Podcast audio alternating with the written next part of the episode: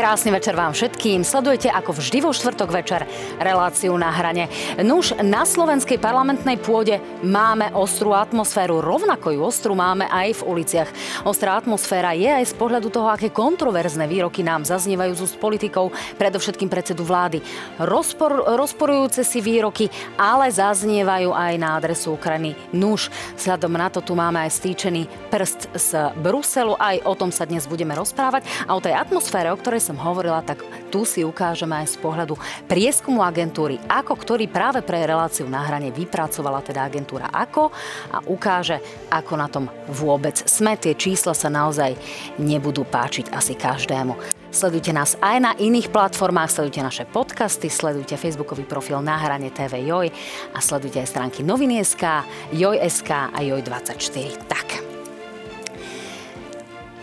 Pani Beňová, vy ste tu dnes v premiére. Pekný dobrý večer, pekný dobrý večer televíznym divákom aj vám všetkým tu v štúdiu. Ďakujem za pozvanie. Áno. áno. Pani Monika Beňová, europoslankyňa, tento raz už nezaradená, nie v radoch európskych socialistov, zároveň záma tvár Smeru a pán a Tomáš Valášek, eh, predstaviteľ progresívneho Slovenska, bývalý veľvyslanec pri NATO a tak ďalej a tak ďalej. Vítajte aj vy. Ďakujem, dobrý večer všetkým. Eh, no, pani Beňová, ja som spomínala, že ste tu v premiére, no a budete pokračovať v svojej europoslaneckej kariére? Začneme takto, kým sa dostaneme k tým ostrým a kontroverzným výrokom, tak aspoň takto.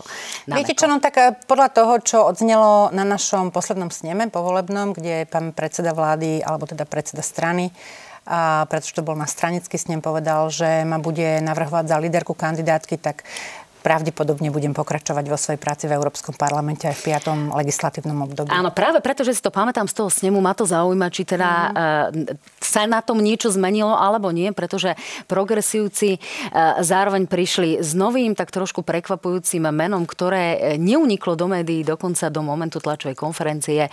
Uh, pán Odor bude lídrom eurokandidátky. Vy ste to už ale zároveň aj komentovali pomerne nechvalnými slovami, takže asi ste spokojní pán Valašek? Veľmi.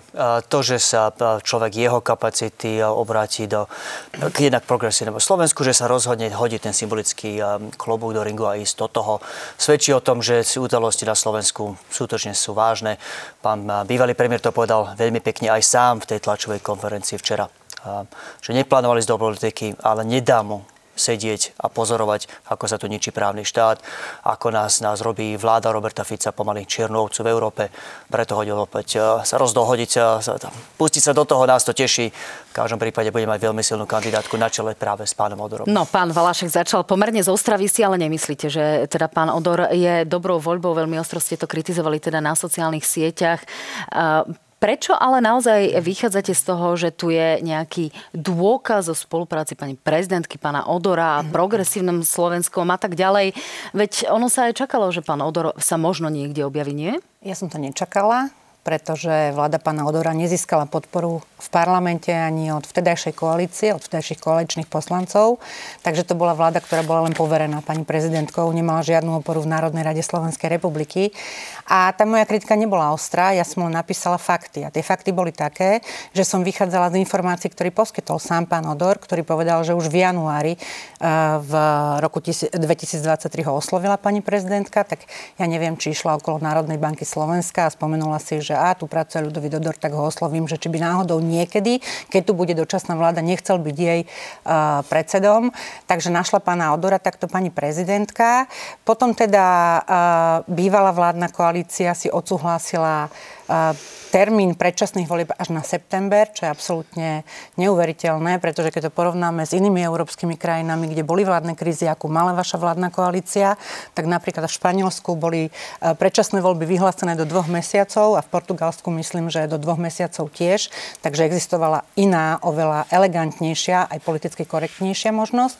No a potom teda pani e, prezidentka menovala pána Odora, čo by bývala podpredsednička progresívneho Slovenska a teraz sa teda pán Odor objavil na kandidátke ako líder kandidátky progresívneho Slovenska.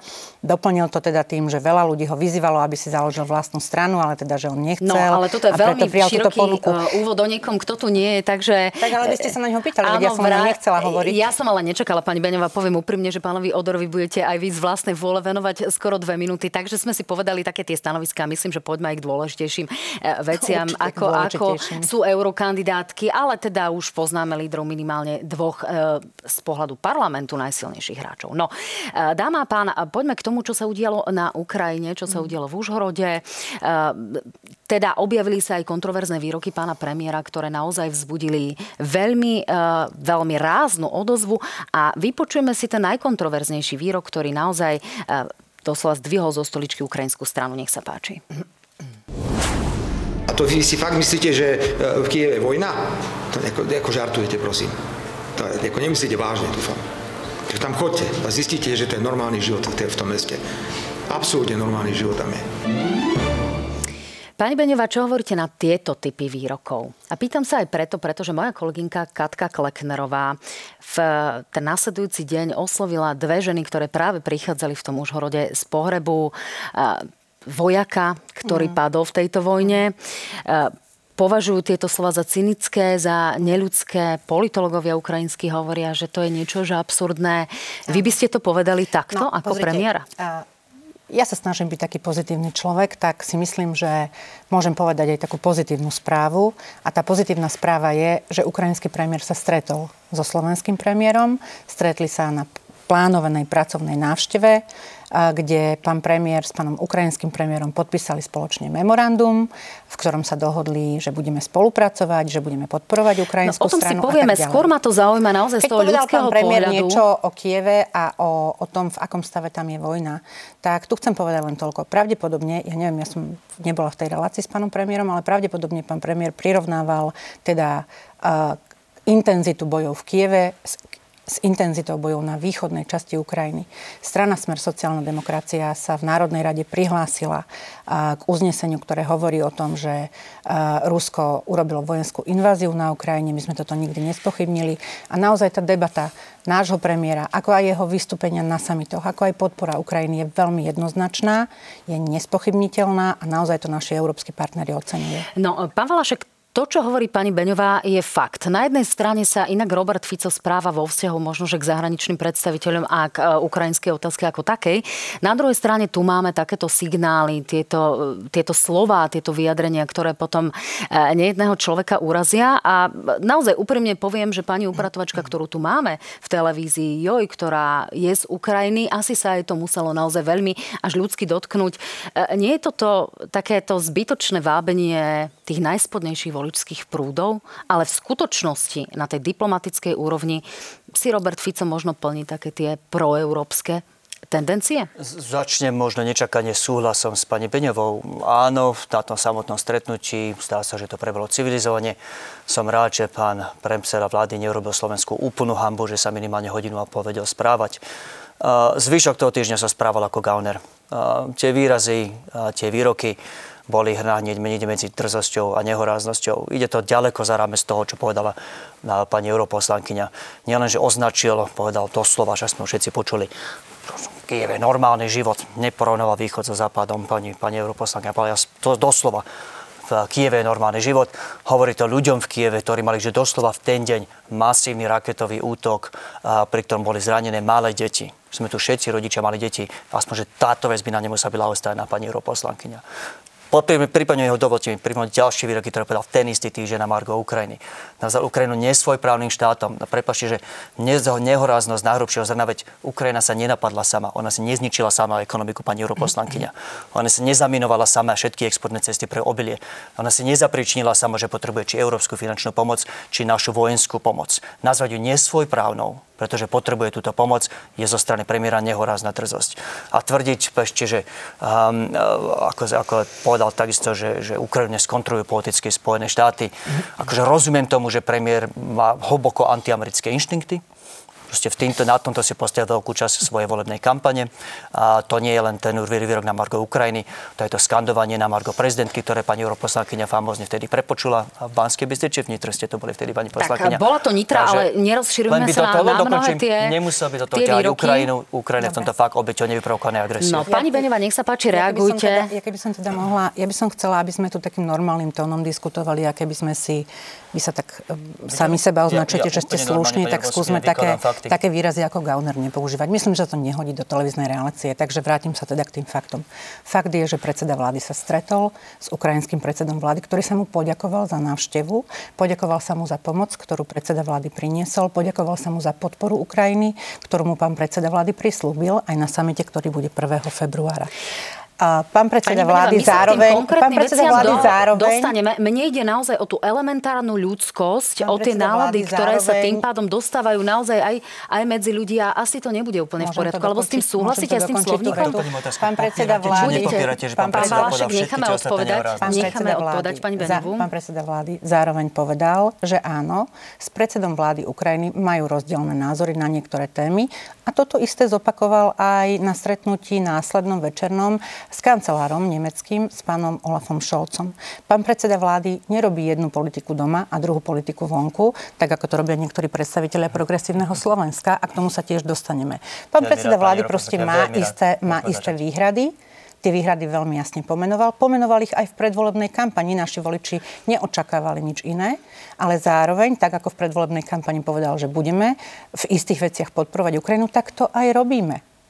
No, ja tomu rozumiem. Stále sa vraciam k tej ľudskosti. E, na toto ste mi ale neodpovedali, pani Benevá, či vyslovene z toho ľudského hľadiska, lebo toto je aj civiliza- civilizačná otázka. Nielen otázka možno diplomácie, ale aj toho, čo vnášame do tej atmosféry v spoločnosti, kde sa hľadiska, potom naozaj, kde si ľudia hľadiska, nadávajú hľadiska na sociálnych sieťach. Z hľadiska ľudskosti som veľmi rada, že to stretnutie prebehlo tak, ako prebehlo a že z toho bol dobrý výsledok. Áno, pán predseda vlády, ako som už povedala, pravdepodobne myslel, že boje v Kieve nemajú tú intenzitu, na tom nie je nič zlé. Tie boje na východe Ukrajiny majú život. inú intenzitu. a nie, život. nie, je tam normálny život, ale pravda je taká, že mnohí Ukrajinci, ktorí sú aj u nás na Slovensku, ktorí tu našli ochranu, boli na dovolenkách naspäť na Ukrajine. Taká je pravda. A, a to je normálny život. No, tak, rakety. No, to je normálny život. No tak keď tam boli, tak určite nie je taký život, ako je napríklad Palestína, ako je napríklad konflikt Palestína a Izrael. Dobre?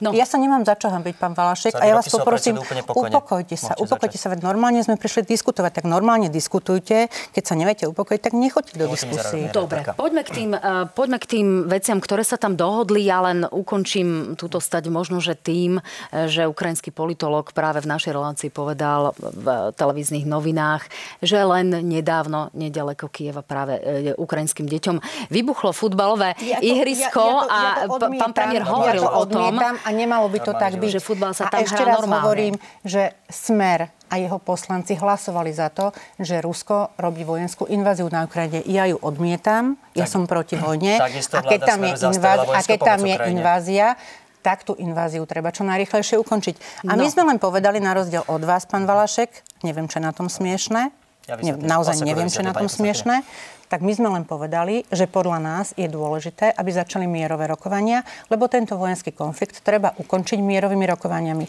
A chcem sa vrátiť aj k tomu druhému vojenskému konfliktu, ktorý máme Palestina-Izrael, kde teraz po 100 dňoch už ideme navrhovať, aby teda rýchlo prebiehali mierové rokovania. No, k no, mierovým tak... rokovaniam sa takisto dostaneme, lebo budeme mať takú pasáž aj o Rusku. Pán Valašek, z pohľadu toho, čo sa tam naozaj dohodlo, je to de facto pokračovanie vojenskej pomoci, ale na komerčnej báze. E, to znamená, keď už vláda hovorí o tom, že máme prázdne sklady, tak aj tak by tam nebolo z ich pohľadu možno čo dať. E, čo hovoríte na toto? No a e, druhá záležitosť sa týka takého e, obchodného styku v zmysle tranzitu plynu. Pán premiér včera s pomerne intenzívnym nadšením hovoril o tom, že teda s Denisom Šmihaľom hovoril aj o pokračovaní tranzitu plynu cez ukrajinské územie. Denis Šmihal, ale o chvíľku to uvidíme v grafike, toto odmietol, trvá na tom, že vlastne tá zmluva, e, ktorá sa týka práve e, prepravy rúského plynu cez ukrajinské územie na západ, tak vlastne nebude pokračovať. Postoj ukrajinskej strany je jasný, zmluva o tranzite vyprší na konci roka, s Rusmi sa nechystáme rozprávať o, a, a zmluvu predl, predlžovať. Čiže boli tieto, tieto rokovania úspešné a niečím vás vyrušili z tohto pohľadu? Dovolte mi, určite rád odpoviem, dovolte mi zareagovať aj na veci, ktoré odzdeli predtým. Pýtali ste sa ma na tie prázdne sklady, na tú vojenskú pomoc. Konštatujem, že nie sú prázdne. Vďaka tomu, že táto vláda potrebovala teatrálne zrušiť posledné rozhodnutie vojenskej pomoci, o vojenskej pomoci tej predošlej vlády, vymenovala presne, čo v tom malo byť. A bavíme sa o tisícoch, či granátoch, či nábojoch, ktoré mohli byť Ukrajincami použité na obranu ich vlastného územia. Pani europoslankyňa nám tu podsúva, že cestou k mieru je, je cestou k mieru ja je zastavenie vojenskej pomoci. Pani europoslankyňa, necháte ma dohovoriť. Teraz necháme pána Valaška. Ďakujem, pani poslankyňa. Ďakujem, pani poslankyňa. Predstav, že cestou k mieru je zastavenie vojenskej pomoci. Pýtam sa vás, pani europoslankyňa, už ste videli v histórii niekedy jedného agresora, ktorý keď sa obeď prestala brániť, tak prestal útočiť? Veď váš návrh, váš recept, vaše odporúčanie znamená, že vlastne dávate Rusku zelenú, aby to bylo ešte aj tie časti ukrajinského územia, kde vojna momentálne neprebieha, aby umreli ďalšie 10 tisíce ľudí. Toto je recept smeru, pani, pani redaktorka. Ďalšia smrť, ďalšia strata územia. A pýtate sa ma, pani redaktorka, na ten tranzit plynu. Ja rozumiem ukrajinskej pozícii, takže daných okolností úplne logicky nebudú rokovať s Gazpromom, ale zároveň si uvedomujú svoju úlohu v tom, tom celkovom, tej celkovej hre. Preto si myslím, že to je logické, že sa obracajú na Európsku komisiu a chcú, aby sa v tejto niekto iný, napríklad Európska komisia ujala úlohy sprostredkovateľa, čo mi prebaví logická situácia. A poviem poslednú vec. Ja som rád, som rád, že sa ukrajinská vláda nenechala vyprovokovať tými nehoráznosťami a tými vulgarizmami pána premiéra, pretože opäť nazvať krajinu, ktorá je obeťou vojny, že je nesvojprávna len preto, že sa ocitla v situácii závislosti, lebo Rusi napadli, nie je neludské a nehorázne. Som rád, že sa nechali vyprovokovať. Ukrajincom je jasné, čo ich štátne zájmy sú Tie štátne záujmy sú dostať aspoň nejakú pomoc od nás, aj keď to už nie je to, čo to bývalo, aspoň niečo. Rozbehnúť tie infraštruktúrne projekty. Toto je krajina, ktorá prehltla vlastnú hrdosť, lebo konajú v mene štátneho záujmu. Tiež by tak konal predseda vlády Fico. No, Áno, predseda vlády Fico koná práve v záujme štátu a suverenity Slovenskej republiky. Jeho názory boli dopredu jasné Dopredu o nich hovoril, veľmi jednoznačne aj ich presne pomenoval. A takisto ich pomenoval aj po tom, čo bol zvolený za predsedu vlády a čo bol na rokovanie. No ale s tým tranzitom plynom sa to javí byť s tým, tranzitom, s tým tranzitom plynu ja tu nevidím ako dramatickú odlišnosť. Pán predseda vlády jasne povedal, že verí tomu, že bude pokračovať tranzit plynu že sa o tom rozprával s pánom, s pánom predsedom vlády Ukrajiny a že verí tomu, že bude pokračovať ten tranzit plynu. Dobre, my sme už takúto situáciu v minulosti s Ukrajinou zažili v čase, keď tam nebola žiadna vojna a pamätáme si, že nakoniec Slovenská republika z toho musela výjsť samostatne a práve pod vedením vlády Roberta Fica a museli sme urobiť všetko preto, aby to dobre fungovalo.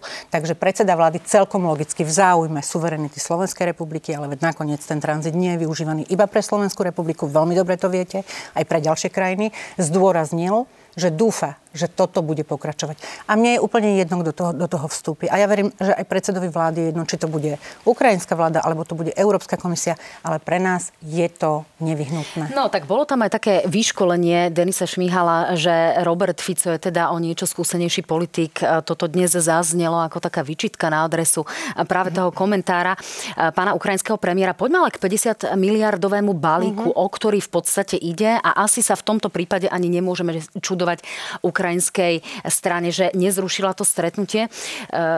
Pán Valašek, e, vy vidíte nejaké ohrozenie tých 50 miliárd, že na základe, povedzme, maďarskej politiky, povedzme, e, nejaký výhrad o údajnej skorumpovanosti, e, ktoré tieto teda výhrady formuluje predovšetkým Robert Fico, že by sa niečo na tom malo meniť, že nejakým spôsobom by bol ohrozený ten balík. A pri, prikladám k tomu ešte aj takú tu možno výhradu k tomu, čo zaznelo, že slovenská strana chce z toho nejaký podiel mať, predovšetkým predovšetkým vo východnej časti Slovenska nejakú infraštruktúru. Čiže či toto nevyznieva ako niečo, na čom by sme sa my chceli ako Slováci v úvodzovkách priživiť?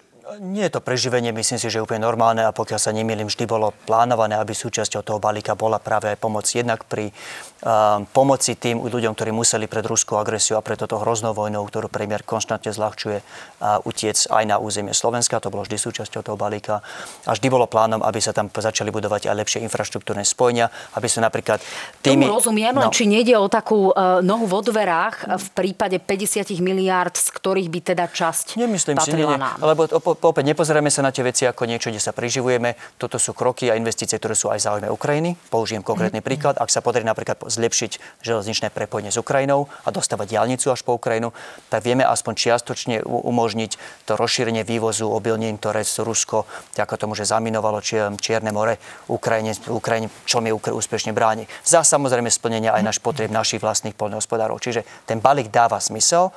A toto bude asi jedna z mála vecí, kde sa aj s pani europoslankyňou zhodneme, lebo teší ma, že aj že aspoň túto jednu časť politiky tej predošlej vlády vláda Roberta Fica nezrušila. Povedala, že, že, že budeme túto pomoc podporovať, na rozdiel napríklad od takého Maďarska. A ja si myslím, že to dobre je to v záujme Slovenska. Pani Beňová, máme teda ešte nejaké podmienky vo vzťahu k Ukrajine, vo vzťahu k tej korupcii, o ktorej Robert Fico hovoril, vo vzťahu k nejakým opatreniam, no. ktoré by Ukrajina urobila, alebo e, jednoducho podporíme to tak, ako to vlastne vyplýva e, z, toho, mm. z toho spoločného no, rokovania? Ja som sa dnes práve večer vrátila z Bruselu, takže mám možno také najčerstvejšie informácie informácia. Pravda je taká, že v tejto chvíli summit má byť na budúci týždeň a v tejto chvíli nie je ešte úplne jednoznačné, uh, koľko bude vlastne v tej 50 miliardovej pomoci tzv. nových finančných zdrojov a koľko peňazí tam má prísť vlastne už z existujúcich fungujúcich projektov, ktoré máme.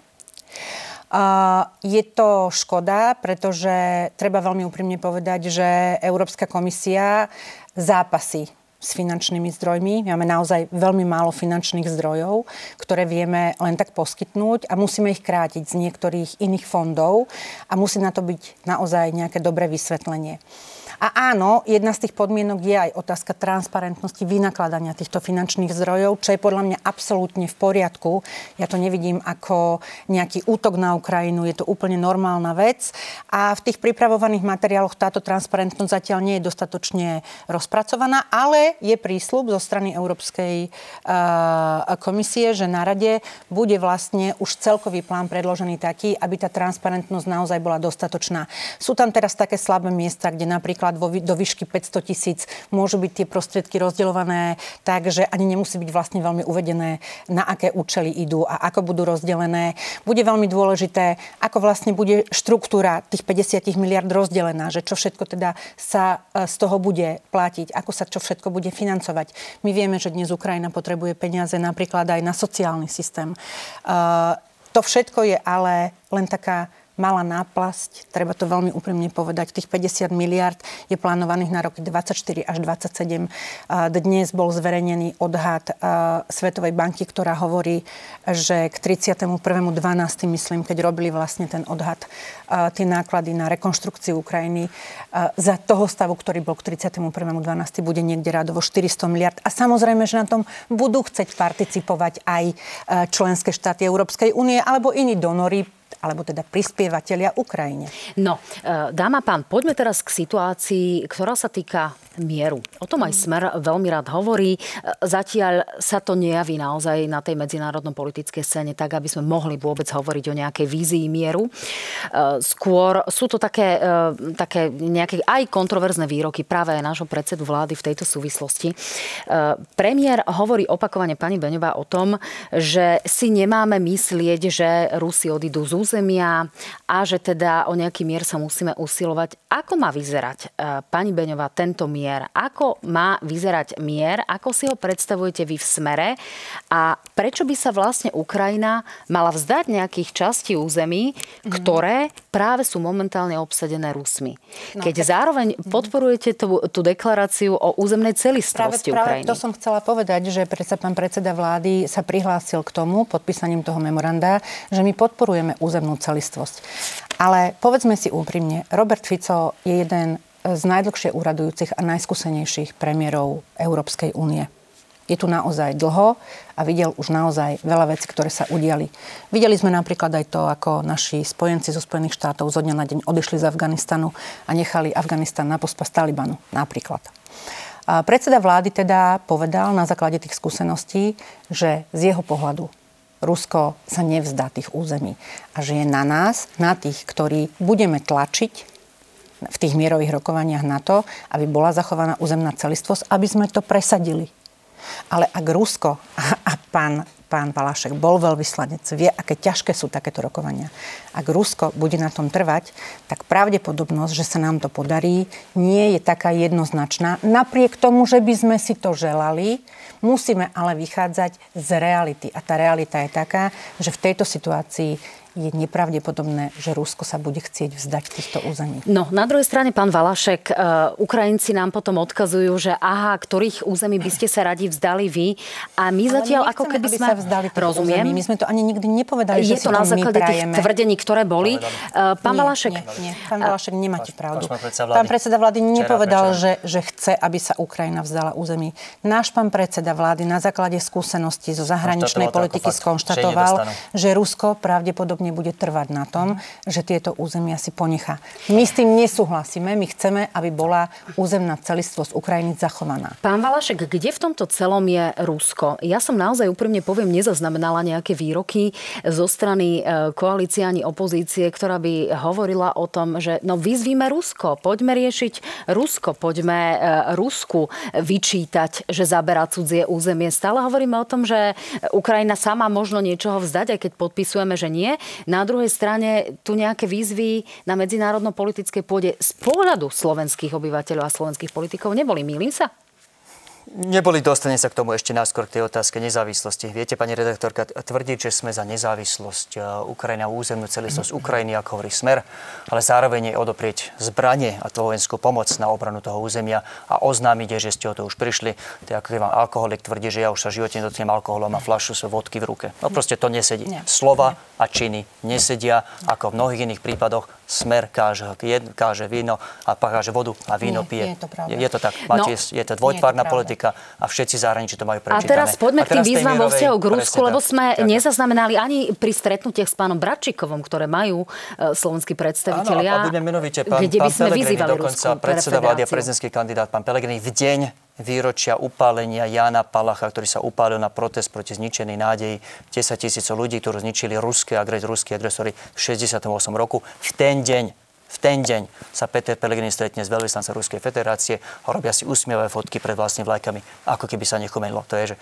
šokujúce zlyhanie politických inštiktov a nepochopenie slovenských národných záujmov. K tomu Rusku máte úplnú pravdu. Rusko túto vojnu začalo, Rusko vie zajtra ukončiť. No, Rusko však nejaví žiaden záujem ju ukončiť. Tie podmienky, ktoré si kladú vo svojom tzv. mierovom pláne, je, že Rusko, že, že pardon, Ukrajina sama samozrejme zdať všetkých území, ktoré Rusi násilne od nej otrhli a ktoré momentálne okupujú, čo je samozrejme nielenže neakceptovateľná podmienka pre Ukrajinu, ale že úplne nelegálna a v rozpore so všetkými medzinárodnými zákonmi. Preto ma šokuje, že ich, že ich takto implicitne aj pán premiér a pán predseda vlády podporuje. Smer nepočujeme nejaké pani výroky vo k Rusku? Dokončite? Práve preto, že Rusko nejaví najmenší záujem sa dohodnúť mierovou cestou. A je to jedna možnosť, ako tomu prinútiť, a to je vtedy, pani Beňová, ak príde o tú dôveru a tú nádej, že sa vám podarí dosiahnuť ďalšie zisky vojenskou cestou. Preto je tá vojenská pomoc dôležitá, pretože ak si Rusko bude veriť, ak bude presvedčené, že toto, že si vie dobiť ďalšie územia násilím, tak bude pokračovať. Váš recept odrezať pod prísom zbraní v praxi znamená, že pozbudzujete k Rusku k agresii, ďalší ľudia kvôli vám umrú. Nie, nie. Tak to je. A v prvom rade, pán poslanec, ľudia umierajú vo vojne. Ľudia neumierajú v miere. Ľudia umierajú vo vojne. Dobre? A, je jasné, a preto a v tomto slovo mier a mierové rokovania pre nás znamenajú ukončenie vojny a ukončenie toho, že ľdia umierajú. A ako máme na to, má, má, máme na to rozdielne... Pýta sa západne ste... ako to chcete zariadiť? Skúste, skúste pomenovať. Vy ste diplomát no, a vy dobre viete, že každému konfliktu musia predchádzať diplomatické rokovania. Že konflikty, ne, že konflikty nekončia len tak, ale diplomati sú tu na to, sú vytvárali ten tlak Ako ho na Rusko. k tomu, aby rokovalo? Vy ako diplomat to predsa musíte vedieť, že ano, prebiehajú ja rokovania, že ja prebiehajú rokovania na základe ktorých sa dospeje k mierovému rokovaniu. No, pani a pravda je taká, a budem teda pokračovať, veď keby ste teda mi neskakali do reči jeden aj druhý, ja by som to dohovorila, dobre? Takže, keď hovorím, ja som úplne práve, že kľudná, ja nechápem, prečo jeden aj druhý, teda keď chcem niečo povedať, mi do toho skočíte. Takže, keď hovoríme o mierových rokovaniach, to nie je predsa len strana smer.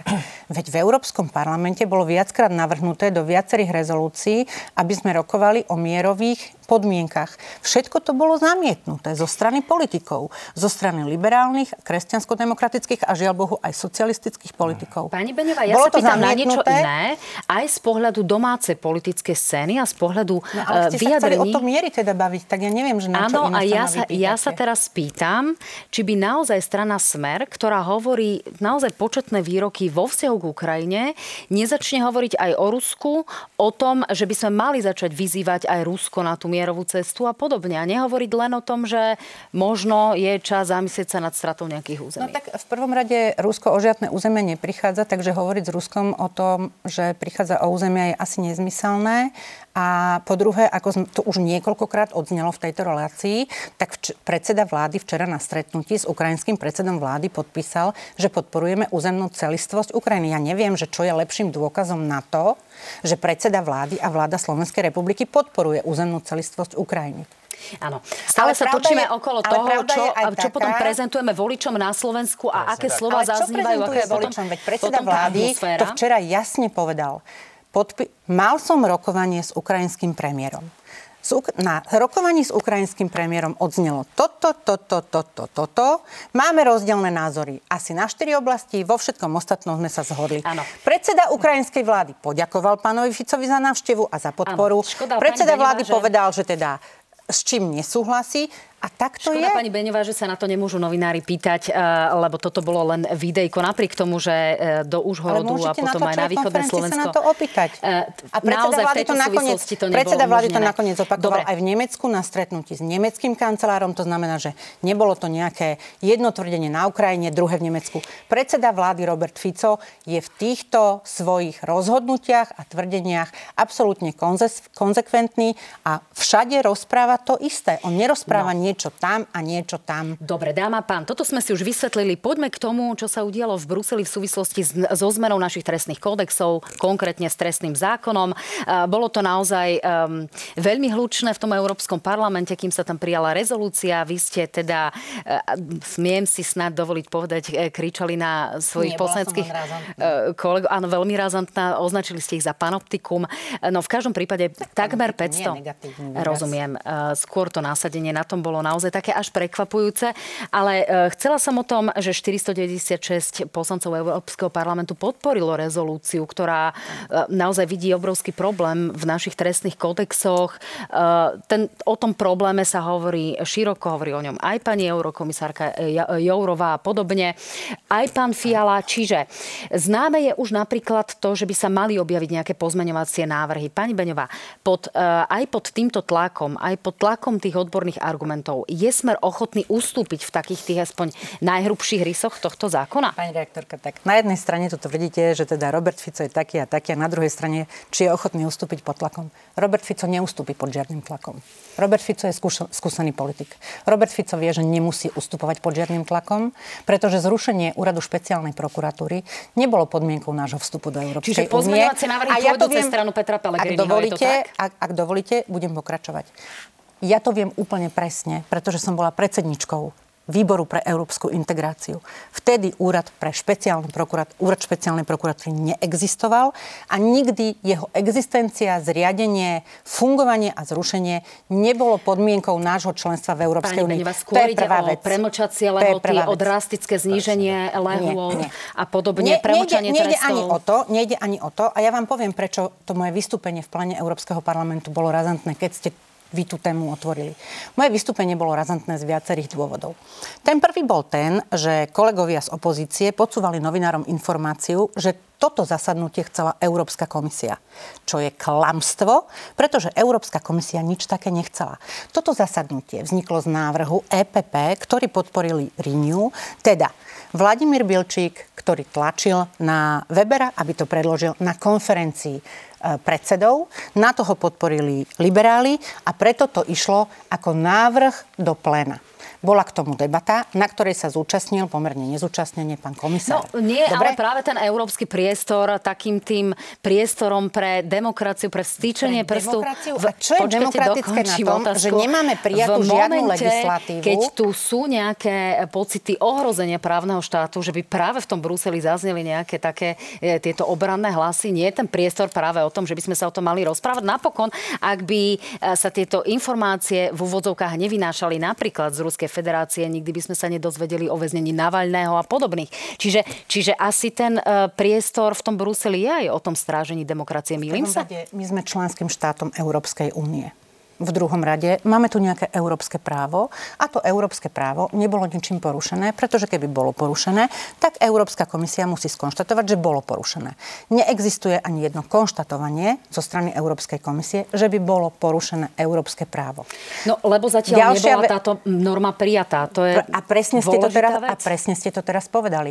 Tak ja naozaj neviem, prečo naši poslanci za Slovensko musia robiť takýto úplne zbytočný a nezmyselný humbuk, keď nechcem použiť výraz cirkus, v plene Európskeho parlamentu, keď nebola prijatá vlastne žiadna legislatíva. Tak a pán ešte, čo Valašek sa... nám k tomu povie určite, musíme to trošku urýchliť, aby sme stihli aj tie protesty. E, pán Valašek, tak prečo ten, použijem slovo pani poslankyne Hombuk? Ďakujem, už som sa bál, že sa nedostane k slovu pani europoslankyňa. Uh, zacitujem dva výroky, jeden zo strany Európskej komisie, jeden zo strany Európskej prokurátorky. Aj bolo jasné. Európsky parlament, a tu sa zhodujem s pani europoslankyňou, politická inštitúcia, tá nerozhodne určite nie sama o sebe o žiadnych trestoch či, či v prepade eurofondov pre Slovensko. Európska komisia a Európska prokurátora je už iné kafe. Keď oni prehovoria, hovoria o procese, ktorý má právne záväzné kroky pre nás, hovoria o, o trestných, hovoria o práve európskom, ktoré sú povinní dodržiavať a na ktorý dozerajú a kde v prípade nášho porušenia prídeme eurofondy. Čo povedali? Európska komisia vyzvala vyzvala vládu a koalíciu Roberta Fica nepokračovať v skrátenom legislatívnom konaní, skritizovali tú totálnu absenciu medzirezortného pripomienkového konania Stávame a odbornej sa čiernou, diskusie. čiernou dierou, čiernou ovcov z vášho pohľadu ešte horšie, ešte horšie, pani, ešte horšie, pani redaktorka, nechajte ma dohovoriť. Ešte horšie, pani redaktorka, ešte horšie, pani redaktorka, nám hrozí prepad eurofondov.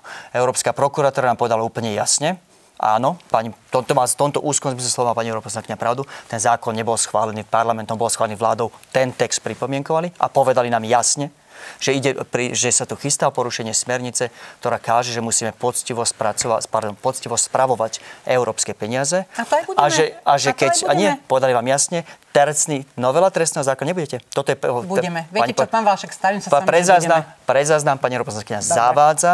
Európska prokuratúra skonštatovala presný opak. Skonštatovala, že keď prejde návrh novely trestného zákona tak, ako je teraz predložený, tak to nebude splňať podmienky európskeho zákona pre poctivé správanie európskej peniaze. Viete, čo hovorí normálnym slovenským jazykom alebo anglicky v tomto prípade? Hovoria nám, že ak budete znásilňovať ten legislatívny proces a schválite, čo ste predložili, prídete o eurofondy. No, Robert Fico dobre, pokračuje, môžem sa, môžem sa, Robert, dokončím. Robert Fico pokračuje, koalícia dnes znásilnila diskusiu v parlamente. Im tak strašne záleží na beztrestnosti, že sú pripravení riskovať miliardy tak, stratených eurofondov. Pani Beňová, jednou vetou, ja, ja to zaramcujem no, tým... Na toto sa nedá tak, úplne ale jednou vetou. Hovorili ste naozaj, ste mali dosť, fakty, dosť veľký priestor. Ja len, ja len pripomeniem, aby diváci, ktorí možno nesledovali večerné spravodajstvo, skrátené legislatívne konanie je, je schválené. Zajtra sa zrejme zákon a novelizácia odobrí v prvom čítaní. Nech sa páči, dopovedzte. Žiadna európska norma nehovorí, či v skrátenom legislatívnom konaní, alebo v akom legislatívnom konaní má byť prijatá vnútroštátna legislatíva. Žiadna. Pán poslanec, aj to sa s vami kľudne stavím. Tak, ale po možno druhé, toto nám nie, nie, nie, nie, súd, to nie, zase musíte nie. uznať. Budem pokračovať, pretože toto bolo dlhé a bolo to nekorektné. Takže budem pokračovať. Pani Beňová, máte dobre? naozaj dosť priestoru, nie, nie je dôvod zvyšovať nie, lebo, lebo vy, vy normálne akože bez hamby tu hovoríte o veciach, ktoré nie sú pravdou. Zaci- Takže ja Európska som doslova zacitoval list Európskej komisie, ktorá bola zverejnená všetkým médiám. Európska prokuratúra povedala, že musia byť, ochránené peniaze z európskych fondov a tie ochránené budú. Ja som hovorila Povedala, osobne nebudú. pred tým vystúpením, pred tým, pred tým vystúpením som hovorila s pánom generálnym prokurátorom, Aha. vašim generálnym prokurátorom, Našim? to chcem Našim? zdôrazniť, vy ste si ho schválili. Ja som nehlasoval. Ani, tak, ani, tak pani, dobre, tak vy dobre, viem, že vy nežijete na Slovensku. Pani nevyznáte za základných faktov slovenských. Ja žijem na Slovensku. Dobre, vo Vrakuni. Žijem na Slovensku a boli ste súčasťou bývalej koalície. Jedna veta, pani Beňová, a ideme na tie protesty.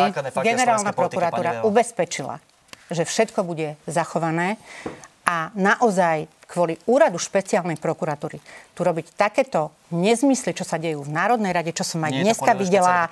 Igora Matoviča, vy ste všetci z Matovičovateľi.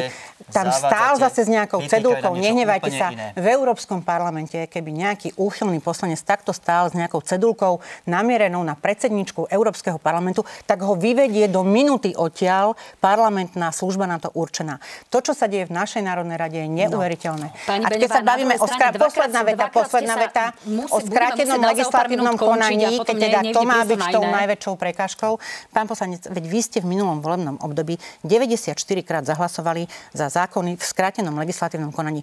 To tak proste je. Tak, niekedy je skrátené, niekedy je. Boli aj covidové a boli aj iné. Boli aj rozpočet, aj za rozpočet 94. Pozrite si to. Nie, nie, nie. Vás konkrétne som si pozrela. Pozrite si to v Národná rada Slovenskej Dáma pán, keď sa pozrieme naozaj do slovenských, do slovenských ulic, vidíme naozaj 10 tisíce ľudí v uliciach. Aj dnes, napriek tomu, že v tej Bratislave bolo naozaj veľmi nebezpečné počasie, bol obrovský vietor, tak tam prišlo odhadom 27 tisíc ľudí v ďalších 20 miest, mestách, dokonca aj v niektorých európskych miestach. Uh, boli naozaj tieto protesty. Pani Beňová, nie je toto signál, že naozaj možno, že vláda by mala reflektovať na nejakú nespokojnosť? Pani doktorka, my vnímame, že opozícia zvoláva protesty, sú tu protesty. Naša vláda prostredníctvom ministerstva vnútra zabezpečuje, aby boli ochránené. Neposielame tam dela ako Daniel Lipšic, váš obľúbenec na USP, ktorý posielal diela na demonstrantov pred tam Národnú vieme, radu že tam boli huligáns, čiže boli provokatéri. Slovenskej, pred Národnú radu Slovenskej Mňa zaujíma, či ich aj počúvate, čo hovoria. A počúvame, vidím tam tie heslanie, ktoré naozaj, aby odstúpila vláda po troch mesiacoch, čo tu bola riadne zvolená v riadnych parlamentných voľbách s obrovskou účasťou.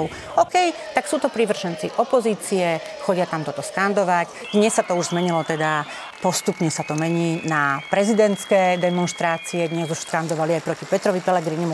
OK, je to vaša taktika, my to rešpektujeme. Máte Pán demonstrácie Valašek, a my to rešpektujeme. Dobre? Uh, nepôjde toto dostratená, keď sa naozaj uh, schváli tá novelizácia trestných kódexov? Zdá sa, že vláda nemieni ustúpiť. Samozrejme, že ľudia sú nahnevaní. Táto vláda sa k ním správa, prepašte, výraz ako k telcom.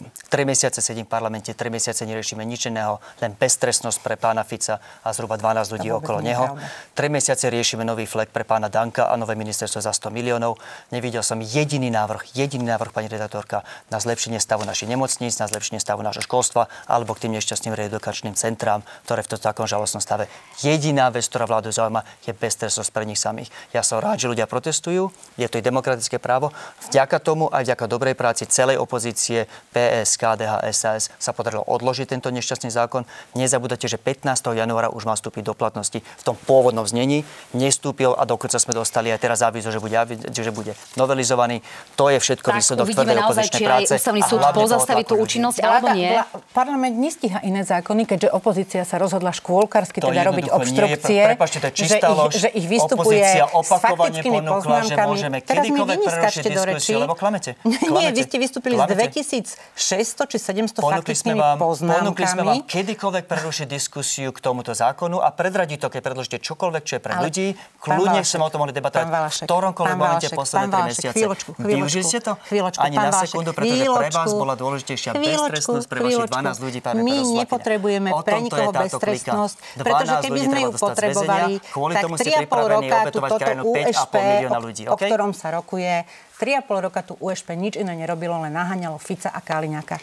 Kaliňakovi sa nakoniec muselo ministerstvo spravodlivosti ospravedlniť, tak. ospravedlniť. Krajina 5,5 teda, milióna ľudí čaká, kraj, kým si teda oni vyriešia beztrestnosť pre svojich vlastných. Je Dámy a páni, my si to tu s pánmi ešte a s dámou a s pánom ešte dodiskutujeme počas reklamnej prestávky a o pár minút si predstavíme ten prieskum, v ktorom sú naozaj pomerne šokujúce výsledky. Vidíme sa o pár minút. Opäť krásny neskorý večer, dámy a páni. Veľmi sa teším, že sledujete na hrane. Mojimi hostiami sú stále Monika Beňová a Tomáš Valášek. Tak, pekný večer ešte raz.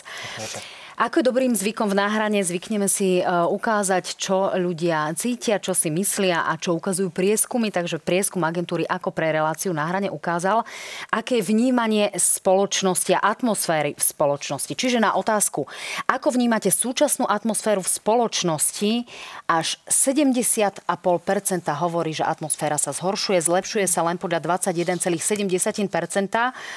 33,3% hovorí dokonca, že sa veľmi zhoršuje. Ak sa pozrieme z pohľadu vekovej štruktúry ľudí, tak vidíme, že to zhoršenie a radikálne zhoršenie ide naprieč vekovými skupinami. To znamená, ako u mladých, tak aj v strednej generácii, aj u starších e, ľudí, u seniorov. Takže netýka sa to len nejakej jednej vekovej skupiny. No a pozrieme sa na to z pohľadu e, štruktúry stránickej. To znamená z pohľadu voličov jednotlivých strán. A tu nastáva zaujímavá situácia, pretože rovnako koaliční voliči vnímajú, že sa atmosféra atmosféra v spoločnosti zhoršuje. To znamená, vidíme tam smer, veľmi sa atmosféra zhoršuje, hovorí 16%, 28% hovorí, že sa zhoršuje, ale mierne. E, veľmi podobne je na tom hlas, veľmi podobne je na tom SNS.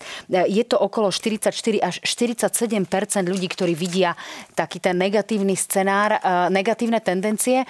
Samozrejme z pohľadu progresívneho Slovenska tie negatívne tendencie sú oveľa citeľnejšie. Vidíme tam aj koalíciu Slovensko, vidíme napríklad aj SAS. O čom to svedčí, pani Beňová?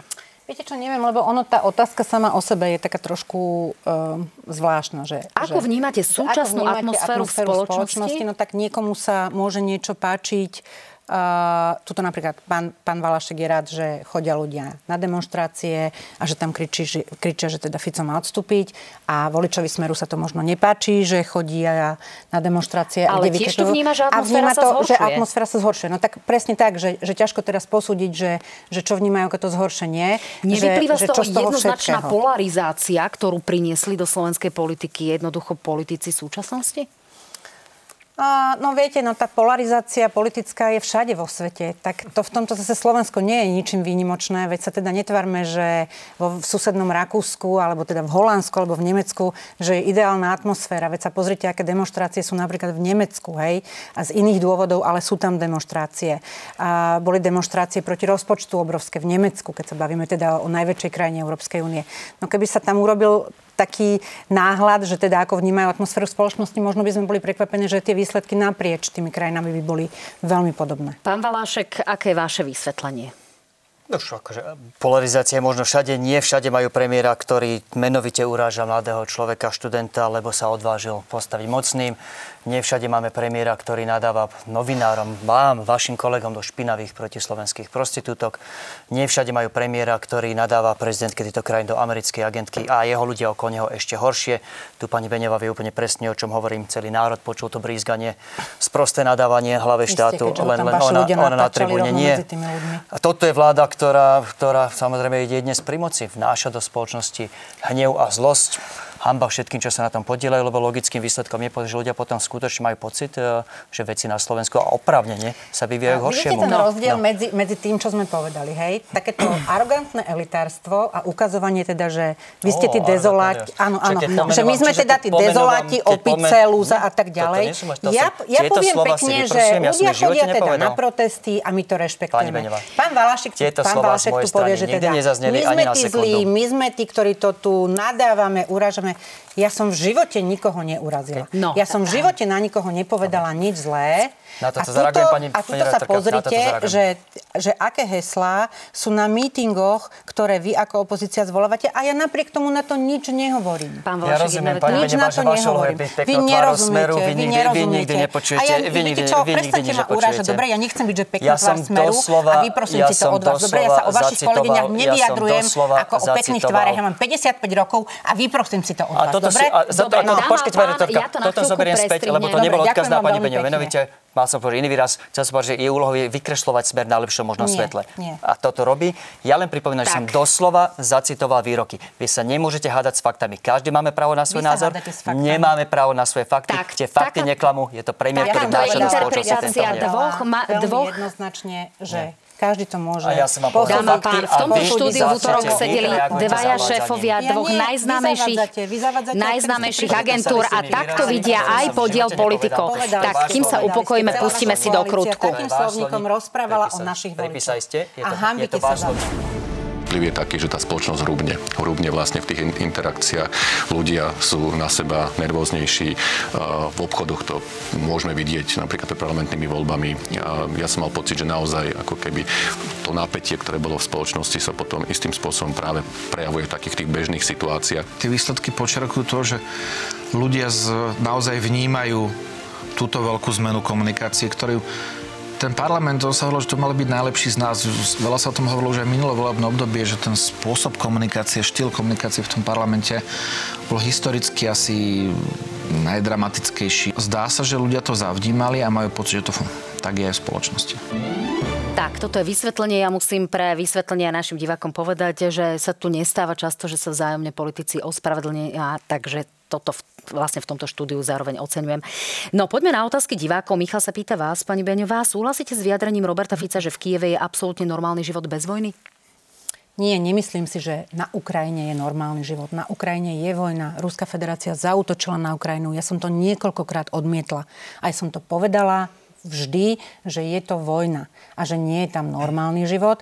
Povedala som iba, že predseda vlády, keď to odznelo niekde v nejakej relácii, pravdepodobne prirovnal tú situáciu, ktorá je v Kieve, k situácii, ktorá je na východnej uh, časti Ukrajiny, kde naozaj prebiehajú veľmi uh, tvrdé tie súboje a že pravdepodobne takto to myslel, ale ja neviem, ako to myslel. Podľa bola mňa je na Ukrajine vojna. vlády. Dobre, je tam vojna. Dobre, je Oliver tam sa vojna. pýta opäť vás, mala by pani ministerka kultúry podľa vás odstúpiť na základe petície, ktorú už podpísalo vyše 150 tisíc ľudí. Viete čo, v tomto- Poznámka v je tom- okolo 180 Mhm, v tomto, je už dovolíte, aktuálne 180 tisíc. My sme sa dosť poučili z tej bývalej vládnej koalície. Ja viem, že vy ste potom odtiaľ odišli, dobre? Takže z tej bývalej vládnej koalície, a teraz nemyslím pána Valáška, ktorý odtiaľ odišiel, a, ale z bývalej vládnej koalície, ktorú tvorili aj strany, s ktorým, alebo aj strana, s ktorou prišiel pán Valášek do Národnej rady pôvodne, poučili sme sa v tom, že nemáme viesť mediálne vojnu v rámci stran vládnej koalície. Takže ja mám svoj názor na to, poviem ho mojim kolegom, ale nebudem ho prezentovať mediálne v reláciách. Doplňujúca otázka vám neprekáža, že e, znovu obnovila dohodu medzi e, kultúrnymi obcami Ruska a Bieloruska? Odpoviem vám úplne rovnako. Dobre, mám svoj názor na to, ale nebudem to proti nášmu koaličnému partnerovi takto verejne rozprávať v reláciách. Pán Valašek, následujúca otázka je aj pre vás, aj pre vás, pani Beňová. Ako e, by súčasná vláda mohla bojovať proti eurofondom. Trošku sa nám to tu preklikalo, Proti takže bola tu eurofondom? otázka, pardon, proti hoaxom. E, Kliklo nám tu e, niečo o eurofondoch, otázka o eurofondoch, ale otázka, ktorá tu svietila predtým, bola otázkou o tom, ako mieni súčasná vláda bojovať proti hoaxom. Vieme, že bývalý administrátor stránky Hoaxy a podvody Policia SR obnovil túto stránku, lebo práve vyčíta policii, že to nerobí. Zároveň vieme, že na európskej pôde sa ide bojovať proti nenavistným prejavom. Čiže čo by malo byť výsledkom a kam by sme mali smerovať? Pán Valašek, začnite teraz vy. Ten recept je už dlhšie a dávno známy. Um, Jednak je to samozrejme je to riešenie čiastočne v rovine vzdelávania, viesť ľudí k tomu, aby vedeli trošku kritickejšie posudzovať tie jednoducho prvoplánové klamstvá o tom, že Ukrajina sa napadla sama. To sú veci, ktoré treba riešiť už na, tom, na tej nižšej vzdelanostnej úrovni, pretože skutočne pokiaľ nevediete, nevediete ľudí ku kritickému posudzovaniu informácií, ktoré príjmajú, potom sme veľmi ľahko zmanipulovateľnými tými hoaxami. Ďalšia vec je samozrejme tie, tam, kde sú tie hoaxy, že priamo platené a, a používané a priamo že, že zneužívané zahraničnými mocami. Treba sa aj postaviť za vlastnú suverenitu, za vlastnú bezpečnosť. Ja kvitujem, že táto vláda, táto vláda pred pár dňami, ak sa nemýlim, vylúčila jedného ruského špiona, ktorý sa pod diplomatickým krytím práve pokúša manipulovať naše voľby. Tak sa to robí. Pani Beňová, Ja krátka viete čo, úplne nezdielam to načenie, že, že iba vzdelávanie a tak ďalej, ale súhlasím s tým, že, že veľká časť môže byť aj teda vo vzdelávaní. Ale my s týmto problémom naozaj bojujeme dlhodobo v Európskom parlamente a v európskych inštitúciách a zatiaľ sa nám efektívny nástroj nepodarilo nájsť. Tak, dúfam, pani Beňová, že sa nám prídete s novou legislatívou, prípadne pochváliť aj sem do štúdia na hrane. Veľmi rada, ďakujem pekne za Ďakujem pozvanie. pekne za účasť. Pán Valašek, ďakujem pekne aj vám, že ste si našli Ďakujem čas. za pozvanie. Príjemný Dámy a páni, teším sa, dúfam, že máte pekný večer aj vy. Uvidíme sa v útorok v analýzach na hrane. Dobrú noc.